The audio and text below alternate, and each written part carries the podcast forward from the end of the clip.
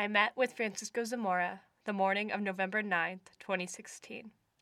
That day, half of America woke up mourning the future for women, the environment, people of color, gay people, and international relations. Donald J. Trump would be our president for the next four years. Francisco gently asks, "How are you doing? How do you feel?" Mm, a little heartbroken. Disappointed. Disappointed.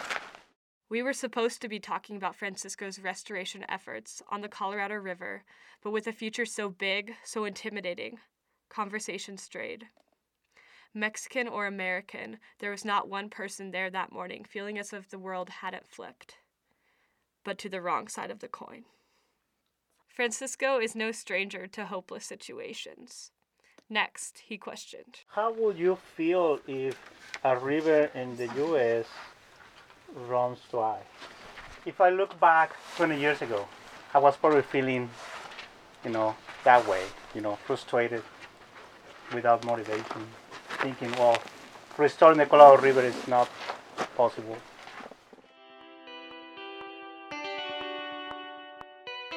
The setting is Laguna Grande in Baja California, Mexico, a place where the river widens and stretches to house birds and bacteria and life. The estuary at Laguna Grande was created by a Mexican conservation group called the Sonoran Institute. Situated in the Colorado River Delta, the triangle of country between Baja California and Sonora, where the river thirty years before would historically reach the sea, it is their shining jewel. Once dry and dusty, the site still is that, but with gold and green willows fencing a looping trail of teal water. Native kingfishers and teal fly low over morning mist, their calls echoing over still oxbow lakes. A fixture of the Sonoran Institute for the last fifteen years, Francisco has seen his river disappear in front of his eyes as the Colorado leaves his home to feed agricultural regions such as the Imperial Valley in California and Yuma, Arizona. On top of this, overallocation will only speed up with the hotter temperatures and further droughts due to climate change. Mexico is seated last to the table when it comes to water allocation. Francisco's country is being forced to forget the freedom of rivers.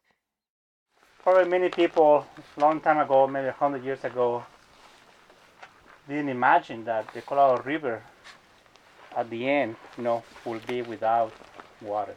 That's what we have now. A Colorado River that doesn't reach the sea, doesn't reach that, you know, the end of what used to be one of the most important estuaries in the world. That long-gone estuary has been filled in with mud. Covered with briny saltwater when the tide rises high twice a day in the summers, the mud is moist and sloppy, unpredictable in its soft spots. And with the shadow of climate change hanging over our shoulders, the future is daunting. This does not stop Francisco Zamora.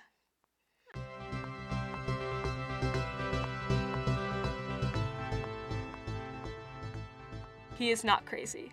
Conservation may be one of the last priorities in a country dealing with drug cartels and poverty, but the Sonoran Institute is inspiring Mexicans to take pride and fight for their natural lands.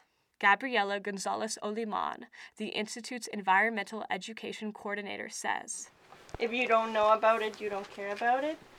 There's people that the Institutes hire to work here.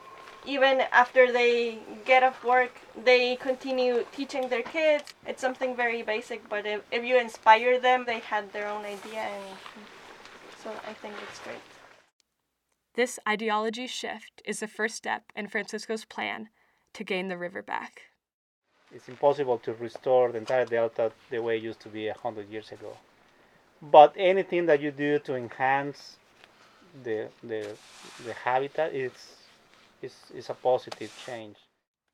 Positive changes to Francisco look like making better use of water by maximizing its benefit naturally, reintroducing native vegetation and species, and creating a connected network of healthy ecosystems so as to preserve riparian habitats. We want to have a functional habitat, so water flowing on a permanent basis, enough habitat in, for not only wildlife but also so-called economic activities. Francisco says the funding for these restorations is hard to receive. Money in the government is tight, and conservation is low on the metaphorical totem pole of priorities. But that's just kind of the, the beginning, you know, because you create the site, then you need to maintain, protect the site. So, you know, really the, the commitment from government agencies on both sides is very important too for, for the sustainability of the site. He is not scared. When asked where he gets his motivation, he says, "The joy of knowing that I'm doing a good thing, that that what I'm doing is the right thing to do. I see the birds and I, I, I say, oh, they are pretty happy here. It's not scientific indicator, but it's my indicator. And you just know." Back at Laguna Grande, it is mid-morning and the heat of the day reminds me of hard work, my sweat connecting me to those who have fought before me for justice and for beauty and for equality. He continues. They were, a, a board member was asking me, a board member of Sonoran Institute was asking me, you know, that's great, but it's so, so big, I mean, so much to restore, and it's going to take more years, but we can show that it can be done, and, and and we are doing it. He is doing it. Fifteen years ago, it was Francisco in this huge issue, alone and stagnant. Now there are thirty-four employees with an office and a tangible dream. Like now we are where we wanted to be seventeen years ago, and and that's a big deal. America has stepped backwards, but Francisco encourages us to be brave and to venture into wide mudflats without a walking stick. Although we may fall, it is worth it to pull ourselves up and keep going, each step pushing closer to a river flowing fresh to the sea. With perseverance like Francisco's, mud will one day become water, and birds and fish will return to live and to breathe in the delta. There is still a lot to be done, and you are part of that. The life doesn't end here. Stand up. Start walking. It's time to work.